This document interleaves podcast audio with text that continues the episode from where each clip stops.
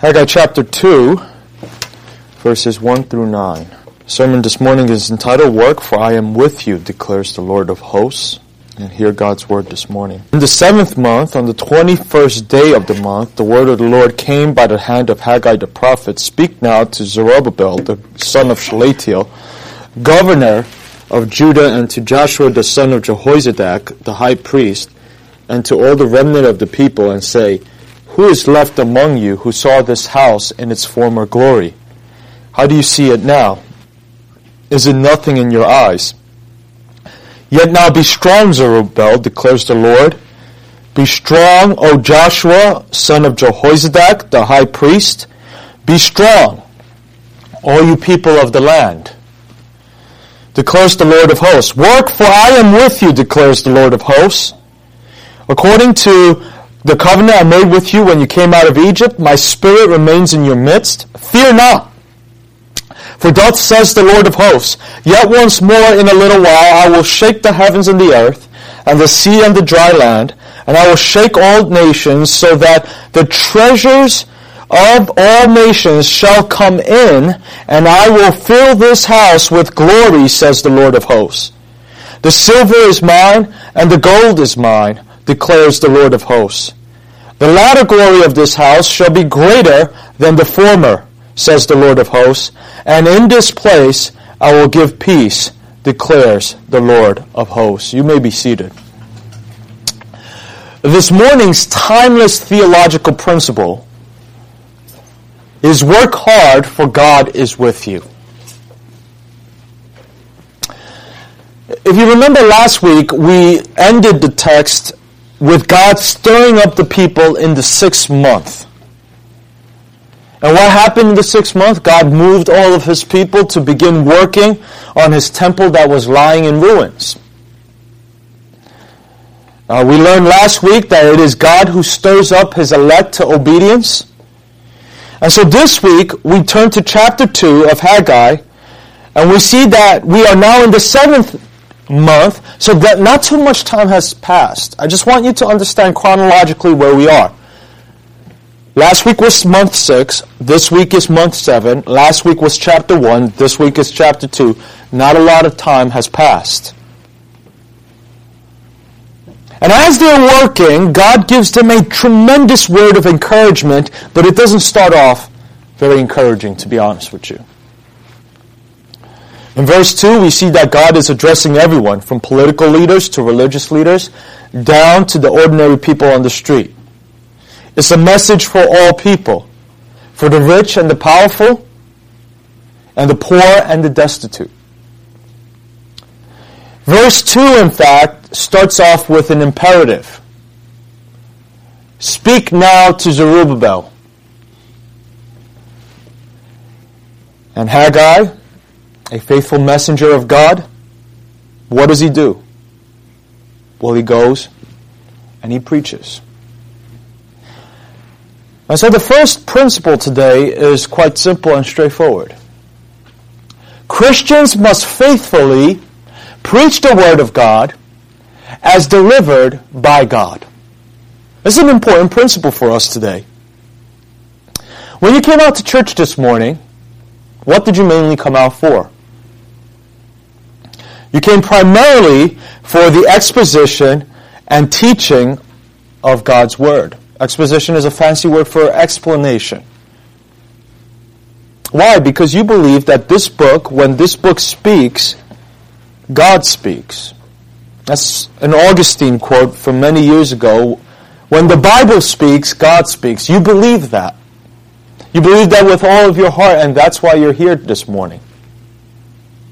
You revere and hold sacred this hour on Sunday because you hold God sacred and holy. And so my pastor, uh, my job as the pastor of this church each Sunday, as described in Ephesians 4:13, is to simply give you the Word of God, to feed you God's Word, and enable you to understand and know God's Word. If you leave here today without a good understanding of today's text, then that's my responsibility. My responsibility and this was the responsibility of the priests in the Old Testament as well, is that when the people of God gather to hear the Word of God, they leave having understood the Word of God. This is why pastors are called to be able to teach. Where do we, as Christians today, most readily come to a conclusion of this principle of the sufficiency of Scripture? Where do we principally get that today? Well, the Reformation principle is known as sola scriptura. And that principle has to do with the fact that the Bible is the supreme authority for our lives and that it is sufficient regarding all matters of Christian faith and practice. It is the Latin term for scripture alone. The doctrine is the reason for our belief that we can be absolutely firm on anything that is clearly taught in scripture. In fact, we ought to be very dogmatic about those things that scripture is clear and dogmatic about because conviction and faith drives our practice. We would even say that if you did anything without faith, that to you is sin. I know some people don't like the fact that Christians are certain and dogmatic, especially in our postmodern age when it comes to things like religion. But Scripture actually informs us that if we were to do anything without conviction, without faith, that for us it would be sin. So whatever we do, whatever we advise, whatever we uh, strive for in life, we ought to do it in faith. That means that we need to come to a point where sometimes in Scripture we have to pray and wrestle with things before we act. Because if we act upon things without being sure, it would be sinful. But what does sola scriptura mean? It means that the Bible has eh, revealed to us everything we need to know regarding salvation and Christian living. This is a huge principle, a big principle. It means that you don't have to go to a psychologist. You don't have to worry about people finding the lost letter of Paul later down the road everything, and I mean everything we need regarding eternal life and Christian living has been delivered to us once and for all in this book. And when we talk about a closed canon, we mean that the Bible is complete. There will not be another letter of Paul found and added to this book. There will not be a further revelation, such as the Book of the Mormon, added to this book. The doctrine of sola scriptura not only says that everything in this book is sufficient for all of Christian life and eternal life, but it also declares that the book is complete and it is now closed. You don't have to worry about believing in something and then dying, and later they find an, an extra gospel somewhere that changes the path to eternal life. You don't have to worry about that. One might have put it this way. Listen to this, and I think he captures it. Sola Scriptura simply means that all truth necessary for our salvation and spiritual life is taught either explicitly or implicitly in Scripture. Now, I'm going to unpack that for you because some people think that just because something is implicit in Scripture, that it doesn't carry the force or the weight of something that is explicit in Scripture. I want to give you an example of this. First, from context. A few months ago, a famous pastor here in New York City was asked by a New York Times reporter what he thought about gay marriage. And his response was that, well, Jesus never taught on homosexual marriage, so I will not teach on it. That's a grave error. While it is true that Jesus never explicitly spoke on homosexual marriage, or homosexuality for that matter, he did by teaching that marriage was for one man and one woman for life, implicitly declare that homosexuality was wrong. And so it is important for us to recognize that implicit teaching within Scripture has force and is binding for the believer, as well as those are that are explicit. Paul may have explicitly taught homosexuality in Romans 1, 1 Corinthians 6, 1 Timothy 1, and Jesus may not have, but it does not mean that the implicit teacher teachings of Christ lack any force. Another example would be Matthew 99. If we get that verse up. Let's use this as a, as a case study for both the explicit and implicit teachings of Scripture as taught by sola scriptura. And I say to you, whoever divorces his wife except for sexual immorality and marries another commits adultery. Now, what is the clear, explicit teaching of this text? Well, it clearly teaches that remarriages, except for the ones after divorce due to spousal infidelity, are adultery. In fact, we call this explicit teaching because I don't even have to say anything. I just simply have to quote Jesus, whoever divorces his wife and marries another commits adultery. That's it. And all I really have to do is just quote the text, and the text speaks for itself. Now you could try to play around with it and come up with all different types of interpretation as you tried to uh, twist it, but the text itself is explicitly clear. I really don't really have to even explain it as much um, because the text is so explicit. Now, the reason why the second marriage is called adultery by Christ is because God is recognizing the validity of the first marriage and the invalidity of the second marriage. That's why it's called adultery. Let's look at Mark 10:11 for a clear explicit teaching of this. And he said to them, whoever divorces his wife and marries another commits adultery against her.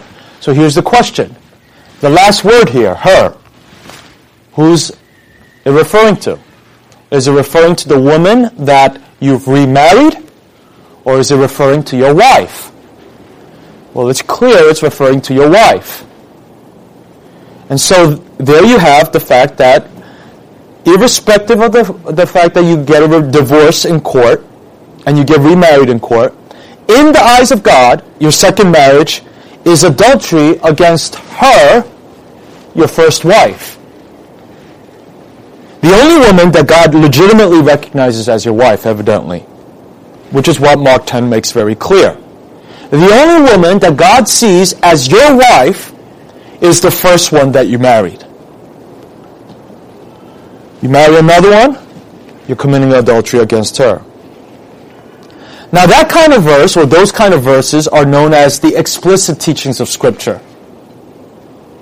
Now an implicit teaching of Scripture would be, if we go back to Matthew 19.9, would be polygamy. When you read Matthew 19.9, do you see anything in the text regarding polygamy? Explicitly. No, you do not. Alright? If you're looking for the word polygamy, you're not going to see it there. But an implicit teaching of Scripture would be that as we read Matthew 19.9, we understand that Jesus is now also firmly striking down polygamy. A practice like divorce and remarriage, which was once practiced by godly men in the Old Testament. The text never explicitly teaches anything about polygamy, but by solid implication, we can firmly conclude that if remarriages are invalid in the eyes of God, because God sees the first marriage as still in effect, then any second, third, fourth, or fifth marriage is also invalid in the eyes of God. This is what is meant by implicit teaching. So through both explicit and implicit teaching, the Bible teaches us all we need to know regarding salvation and Christian living in a manner that pleases God. So let me recap this. Matthew 19 as, as the example. Explicit teaching here, if we get that up. The explicit teaching of Matthew 99 is that remarriage is adultery. We all see that very clearly. The implicit teaching is that polygamy is banned. The guide to action for us is to firmly call for the breaking up of remarriages.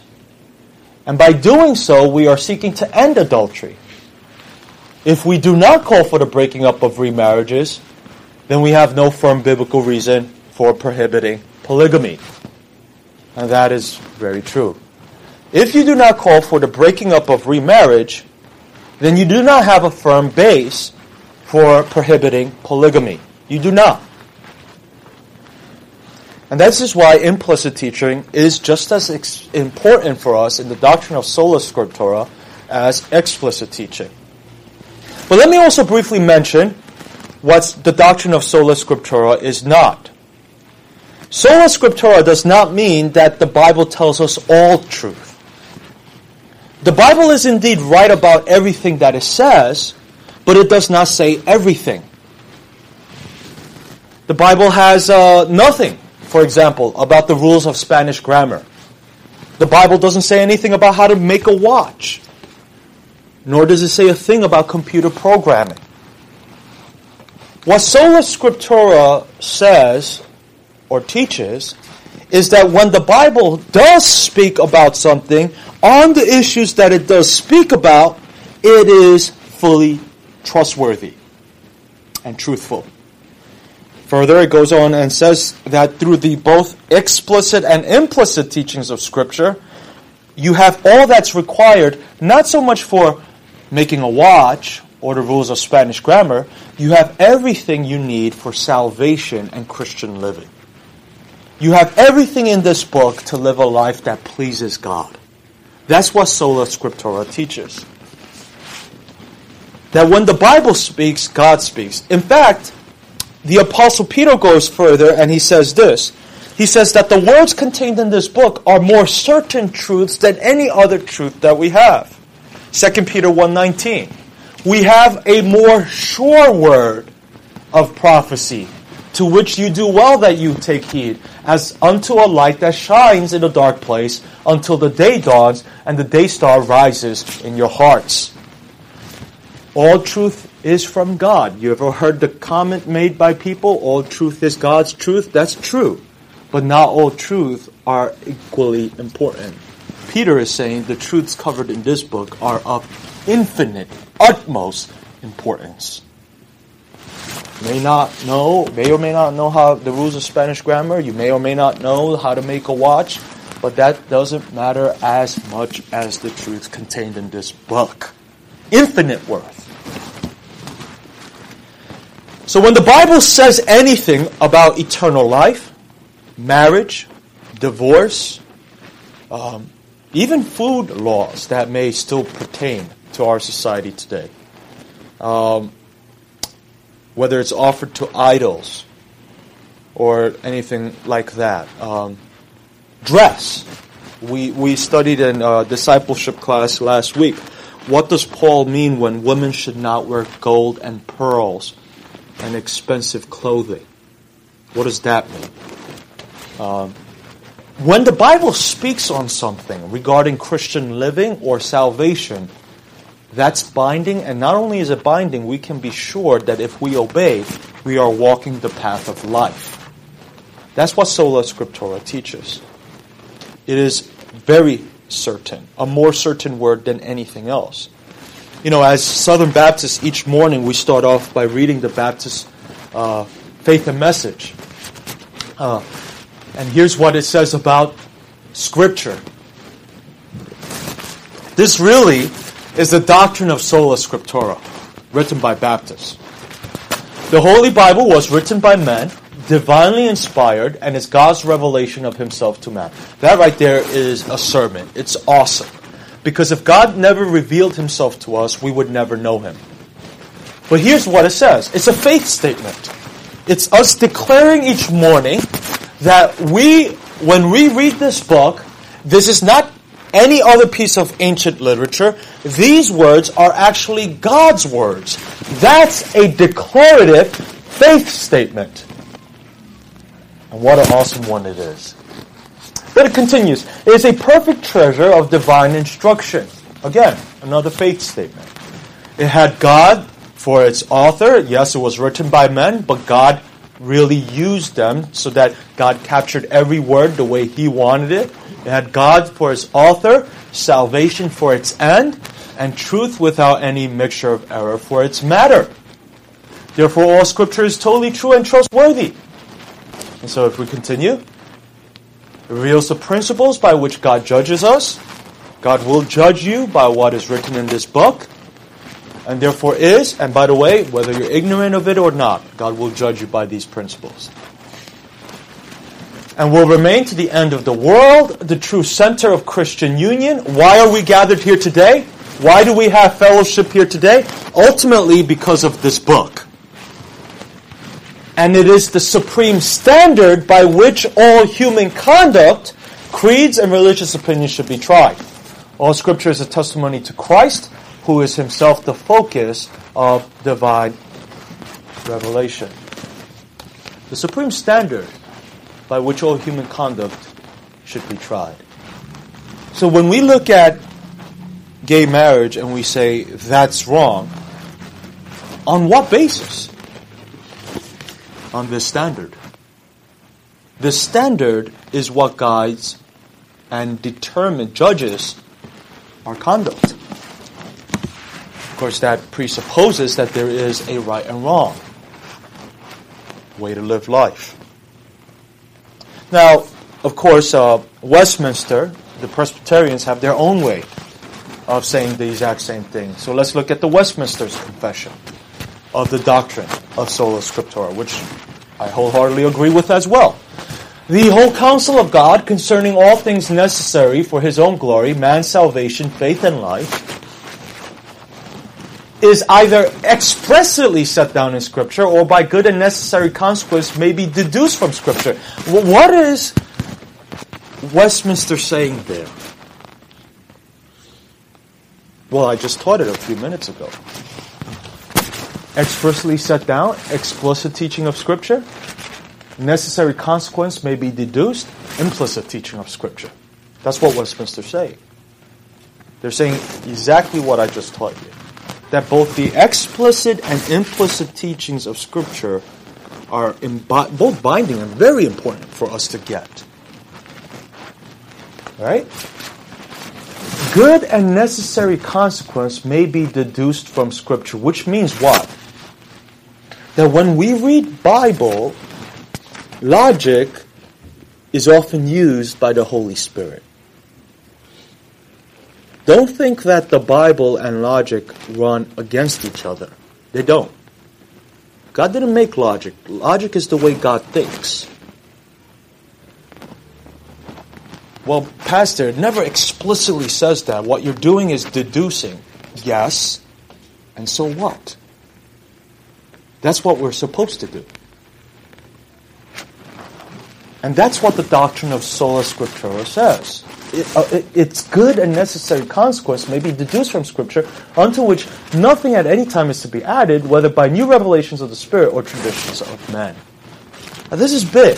This is what's going to keep you from falling into a heresy when someone comes knocking at your door, which they do.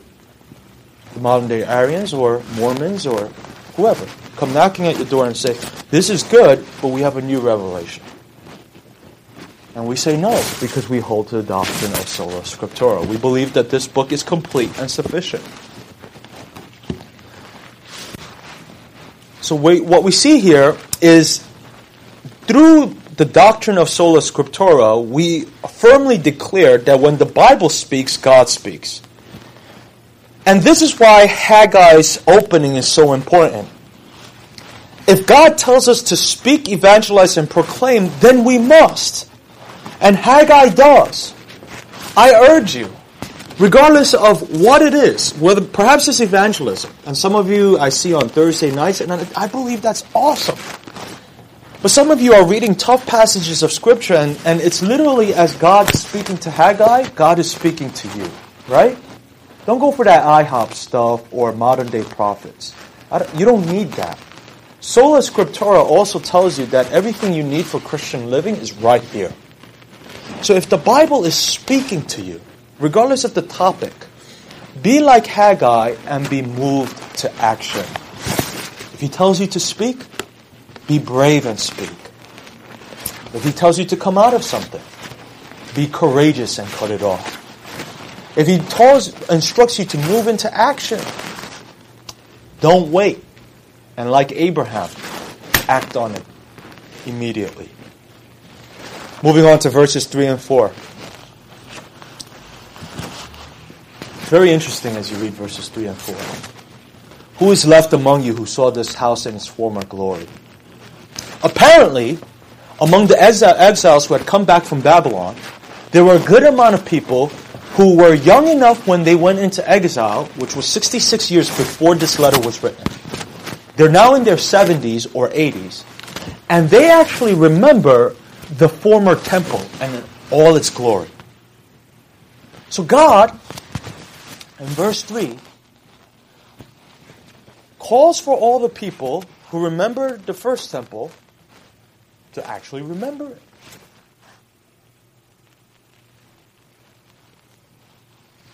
The old temple and its all its glory could have, if you sat there and, and thought about it, it could have been immensely discouraging for the people building the new temple.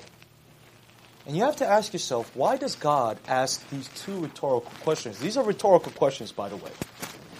Who is left among you who saw this house in its former glory? God knows there are people there, so they're raising their hands. How do you see it now? Well, God knows the answer to that. This is this is really garbage. I remember Solomon's temple. It was glorious. And then he just answers himself with another question. God says, Is it not as nothing in your eyes? And the people are sitting there going, Well, as a matter of fact, God, yes, this is nothing. This temple is nothing compared to the first one. The place is empty, it's desolate. This is of God. Thank you very much. Why are you bringing this up? That you were supposed to encourage us, God. But then here comes the word of encouragement as the people are working. Three times God instructs Israel to be strong. Why does he do that? So that they could work. Three times. Be strong, O Zerubbabel, declares the Lord. Be strong, O Joshua. Be strong, all you people of the land. Why? So you can work. I am with you. My spirit remains in your midst. Principle number two work, for God is with you. Work, for God is with you. The, the, the, the phrase found in verse 5, my spirit remains in your midst, is often considered as the strongest statement of God's ongoing presence in the entire Old Testament. That, that verse 5 statement is a powerful statement. God is with you. More important than God having been with you in your past is the question is God with you today? Now, I read your journals, I speak to some of you, and I hear about how God has been with you in your past. I, I hear some great testimonies. But that's not as important as the question is God with you today? Is God with you today? More often than not, our memories of the past debilitate us and inhibit forward progress. Paul teaches, therefore, that Christians should not dwell in the past. Listen to Philippians chapter 3. Brothers, I do not consider that I have made it my own but one thing I do, forgetting what lies behind and straining forward to what lies ahead, I press on toward the goal of the prize of the upward call of God in Christ Jesus. Now, we all want to forget the past, especially if our past is filled with mistakes and sin. Amen? But what Paul is actually instructing us here also is to forget the past, even if it's filled with glory. And Haggai's doing the same thing. Why? Because there's future work to be done. Athletes are keen regarding this principle. last year's championship was last year's. As glorious as that was, there's work to be done this year. You don't sit on your laurels. You got to move forward. Because as long as you sit reminiscing about the glorious past, the present slips right from your grip. It's debilitating. There's a goal this year, strain forward with all your might. Mustard seed, I think the application for us couldn't be any clearer. God is clearly seeking to do a new work in our midst. Some of you might be sitting here today and thinking, wow, this church is smaller than it was two years ago or three years ago. Compared to yesterday's glory, today might seem as a day of nothing. But here is the clear word from God in verse 4 for all of us today. Here it is Work, for I am with you, declares the Lord of hosts. Amen. Matthew puts it this way Go therefore and make disciples of all nations, baptizing them in the name of the Father and of the Son and the Holy Spirit, teaching them to observe all that I have commanded you, and behold, I am with you always to the end of the age. Some of you might be wondering why is Pastor Stephen so big on divorce and remarriage? Well, in this season I have to be because of what we're going through, but also because of this text. Divorce and remarriage is something that Jesus himself explicitly commanded. And that's why I have to be faithful to this. In fact, he does it four times in three different Gospels. Furthermore, I believe with all my heart that if you die in remarriages, you do go to hell. So I love and care for souls. But let's take a look at this. We all love this last part.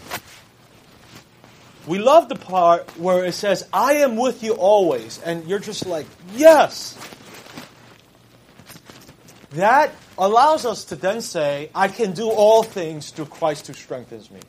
We put that on t shirts and on sneakers, and we love that verse. But before we jump to that, let's look at the antecedent. In other words, let's look at what comes before. I am with you always, but let's go be- before that. What do we see first? Before we see the covenant terminology of God's presence constantly being with us, what we see here is go, defo- go, go out, make disciples, and teach them to obey. In other words, work. It's literally the same message as Haggai. Both Matthew and Haggai tell God's people, go out and work. The antecedent, and as you go, I am with you. First of all, let's make this clear. If you're living in sin, God will not be with you. In fact, He's going to work against you. And if you're His child, He's going to actively discipline you. Think of Jonah going against God. You don't want God against you. The people on that boat were so scared of their lives because they had no clue as to what they were going up against. And once they found out that there was a prophet in their midst going against God, they threw him out of the boat. You don't want to go against God. But when you're working for God and with God and towards the kingdom of God, the covenant promise is that He will be with you. He will be for you and not against you. He will safeguard you and He will strengthen you. That is an awesome promise. The same setup is in Haggai 2. Go work, for I am with you. And so I am declaring to you from both the Old and New Testaments, mustard seed. I am exhorting you, work and do not fear. Today is a new day. God is doing a new work. And his promise is that if we go making disciples, teaching men and women, mentoring them, discipling them, evangelizing, then the promise is, I am with you. Oh, God, we love you. And then we declare, God, no matter how small we may be, I can do all things through Christ who strengthens me. Amen? We hold to that. Principle number three God takes us from glory to glory. Or to put it differently, the new work will be more glorious than the old. Therein lies irony, by the way. God starts off this chapter in verse 3 calling people who could to recall the glory of the former temple. And in their memories, in comparison, the present temple is nothing. Now, what is God doing? If you're a leader calling people to work, you don't bring up the glorious past and compare it to the minuscule present. That's demoralizing. Why does God do that? He has a purpose here. He does it so that he could absolutely break his people down to the point where they recognize that without God, they are absolutely nothing and that God is about to do a God work. That's what God is doing here. It's as if God makes them feel completely helpless in order to do a work that only God can do. He's calling them to faith. He's calling them to have faith in a better tomorrow. And he breaks us down first, helps us understand our absolute and complete uh, helplessness, and then he builds us up. This is a very true principle, even on a micro personal level. Think about it. Uh, what is the gospel? The gospel is the declaration that all human beings are helpless sinners who deserve hell from a holy, infinite God. It declares that God loved you so much, however, that he sent his only Son, who was fully God and fully man, to die on the cross for your sins. And three days later, he resurrected from the grave. But how do you get saved? You must first humble yourself and repent of your sins and turn and believe in Jesus Christ as your Lord, God, and Savior in order to have eternal life.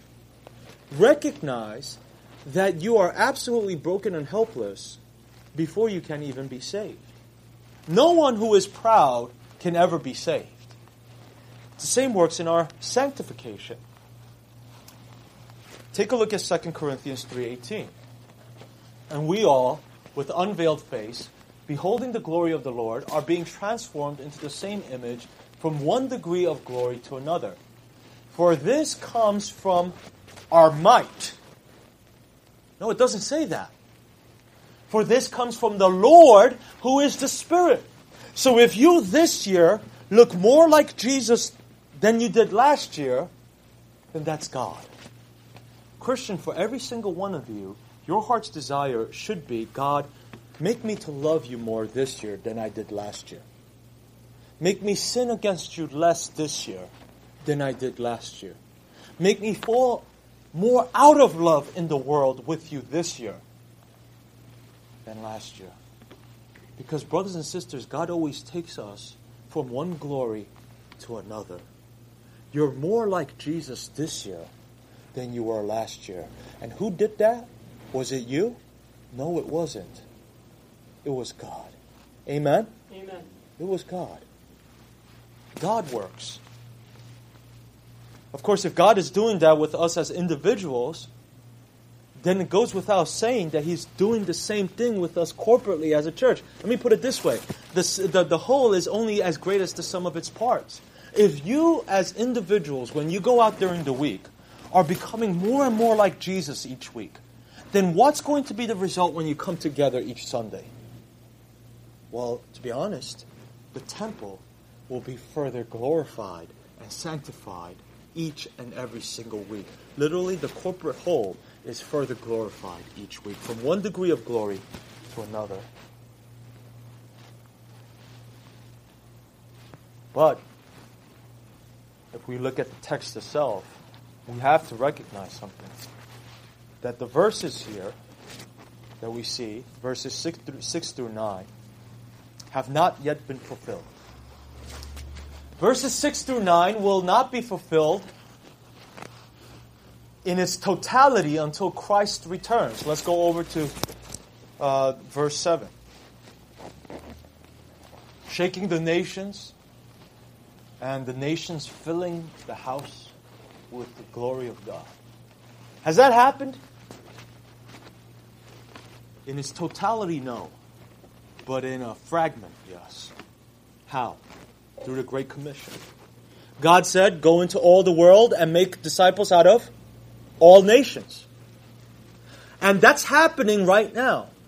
Because as it's happening now, as the kingdom of God is breaking through right now, it's setting us up for the glorious day of Christ's return. By the way, we're not going to live in a heaven up in the sky. I hope you know this. What God will do is He will burn this world and He will create a new heaven and a new earth. He will renew this world and we will live in this world renewed with new bodies, resurrected, with no sin. And in that day, all the nations will come into the New Jerusalem, bringing in their glory, as it says in Revelation. The same similar language is here.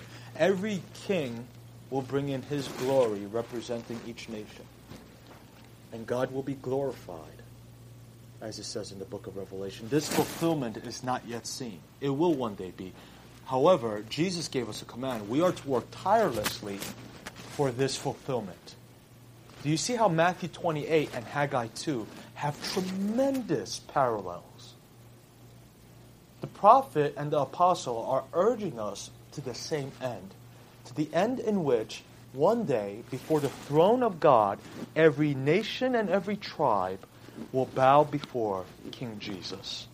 He will no longer be a God merely of the Jews, he will be the God of every single nation.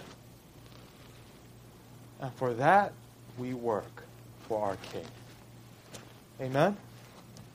That's what we're going towards. But how will this occur? Well, let's read the text. It will not occur by strength, it will not occur by might, it will not occur by human brains, and it will not occur through human programming. But how? Verse 7 God will shake the nations, God will fill his house with glory. God will do it. God will do it. We cannot. And so we must humbly wait in His sovereign will. Missiologists have always been perplexed and confused by case studies where neighboring nations have tremendously disparate, uh, disparate uh, salvific accounts. For example, Japan has received missionaries and the gospel for decades, yet very little converts and fruit. You cross the ocean a few miles to South Korea, and yet you see something completely different. A nation where over 30% is now Christian. You go up north to China, and you hear about what God is doing there. Reports are that in a few years, China will be the largest Christian nation on earth. How amazing is that? But who did that? Well, prior to the Cultural Revolution, Chinese uh, missionaries, or I should say American missionaries who went to China, worked tirelessly.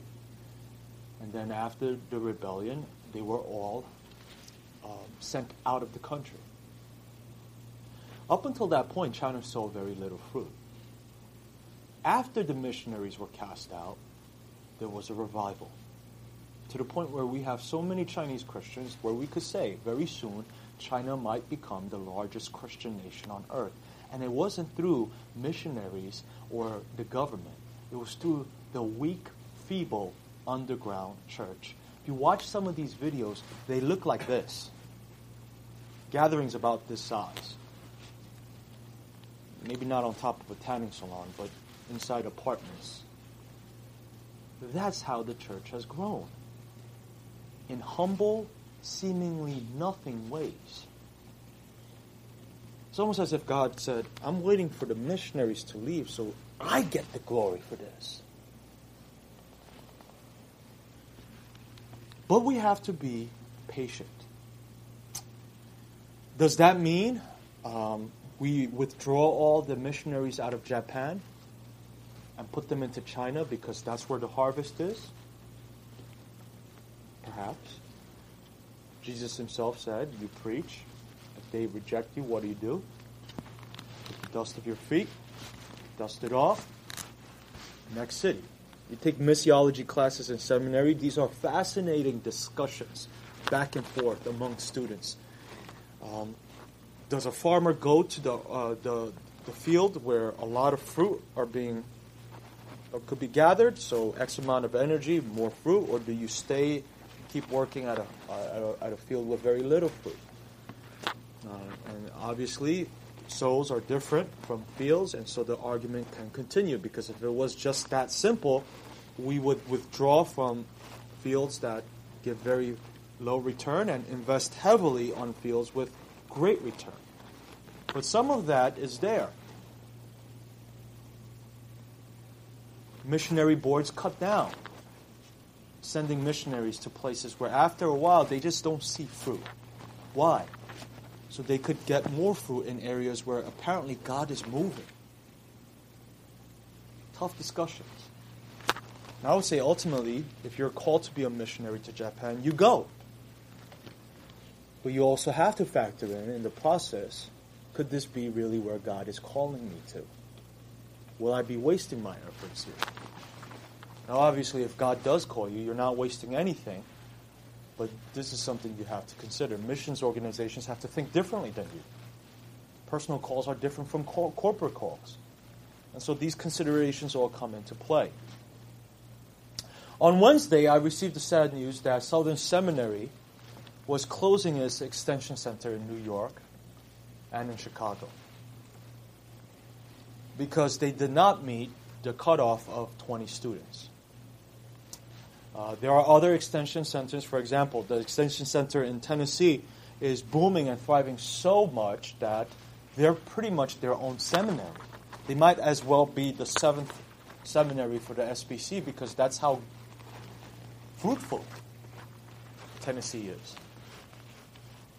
But for years, New York has been abysmal. Uh, the desire for solid biblical teaching has been very weak. Uh, I remember uh, even a decade ago during my MDiv work sitting in classes with nine or fewer people. And for all those years, uh, apparently the seminary operated at a loss. Uh, a number of years ago, I had dinner with the former president of Midwestern Seminary, the school I go to now. He was my head at the time when I was the associate director for the extension center. So we met at Blue Bay Diner and we had a meal together. And he gave me the numbers and he said, We're operating New York right now at a loss. Because it's New York City and it's the capital of the world, uh, Dr. Mohler and Southern, we want to have a site here. But the numbers every single year, we're, we're, we're getting money from other sources to fund New York at a loss each year because the numbers, the enrollment, enrollment numbers just aren't there. And, and he told me if this continues, we have no choice but to shut it down. They were operating at a loss. And uh, very rarely did the class size ever get into double digits. Double digits meaning 10 people or more. And 10 years later, things haven't changed much. Um, I, s- some people are telling me that there are classes with four people. And as uh, this professor was, was explaining to me all of this, he also shared with me what he did years ago in Chicago. He did in Chicago what I'm doing in New York. He planted a church, and uh, he also taught bivocationally. Now, he had a PhD, so he taught at the local college, and so he taught and he also uh, planted a church. He did the work in Chicago for about 10 years. And it's, it's literally the, the same type of work. Mostly young people, good amount of college students, uh, very difficult work in a very postmodern city, liberal city. Uh, and he did it as much as he could. He did it for 10 years, but ultimately the soil was difficult. The church never grew really to more than 40 people. And, uh, and after years and years of doing it, the Lord, he felt, was moving him on to a different work. And eventually, um, he had to go on. I will say this cities like New York and Chicago, I don't know if you're aware of it, have a hard time winning souls for Christ. You might say, well, why do schools like Nyack and Alliance thrive? I'll tell you why. When you have women teaching preaching classes and you have very open doctrine, it's easier to bring, bring in students. But when, when you try to really stay as close as possible to this book, it gets tough. It gets really tough. And they're not even as stringent, I believe, on certain areas as they could be.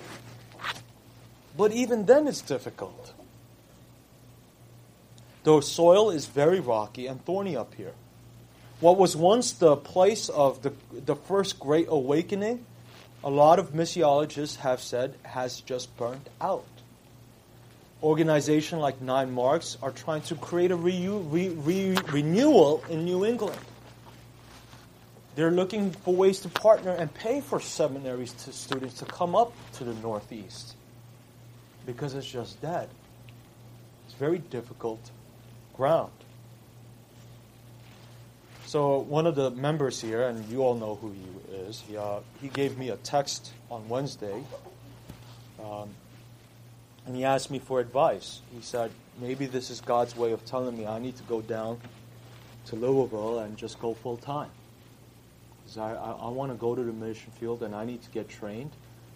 But now they're closing the extension center down, and so we, I said, you know what, don't jump, just go there yet. Let's let's talk. So we met up and talked, and we've decided, um, well, for all the students who are presently enrolled, they're going to waive the tech fee, which is two hundred fifty dollars every year. And so for the next two years at least, he's going to do his classes online because he doesn't see a clear call for moving to Louisville as of yet. So that's how, what we decided, and that's a big decision. But yet, the truth remains. What do we do with New York City? After discussing this with him and coming to a conclusion, and he's saying, yeah, I'm going to stay in New York at least for the next two years and continue my studies online uh, and, and work the ministry here in New York City for two years. I then said, that's great. My thought then went to mustard seed. I thought about where we are and where we're headed as a church. Now, I know you all have your own beliefs as to why people have left. And I suppose you could say that I have my own beliefs as to why people have left.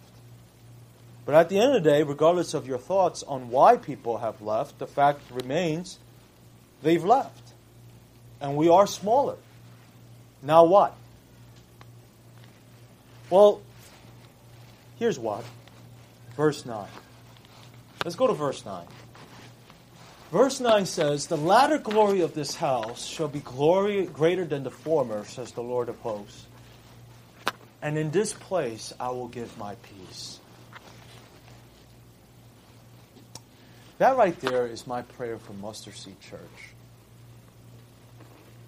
Remember, I don't think this book and this text couldn't have come at a more appropriate time for the life of our church.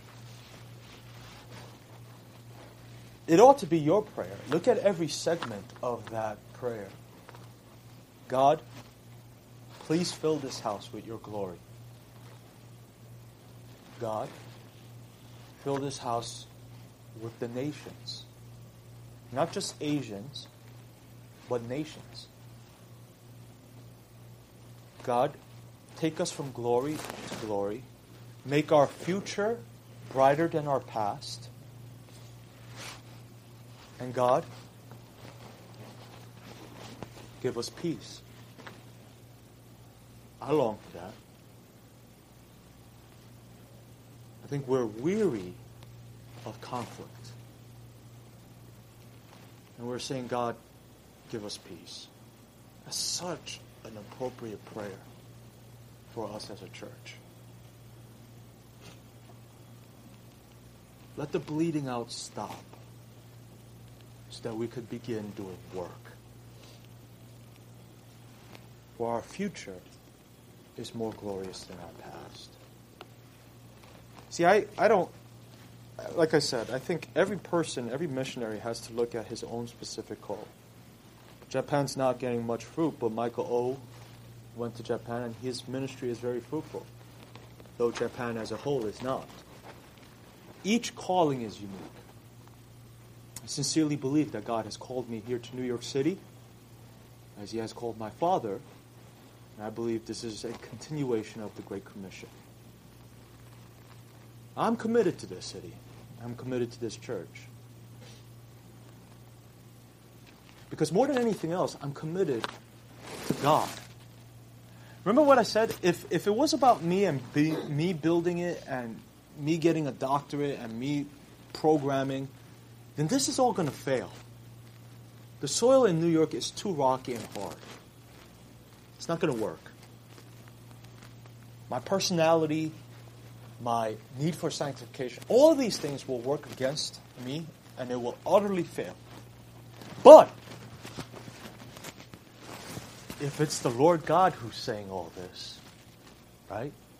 Says the Lord of hosts, then I can have firm confidence that God will do this. And at the end of the day, you might say, well, where's the proof? And you know what? I would respond by saying, I have nothing but faith. But that's a good place to be. Let's pray.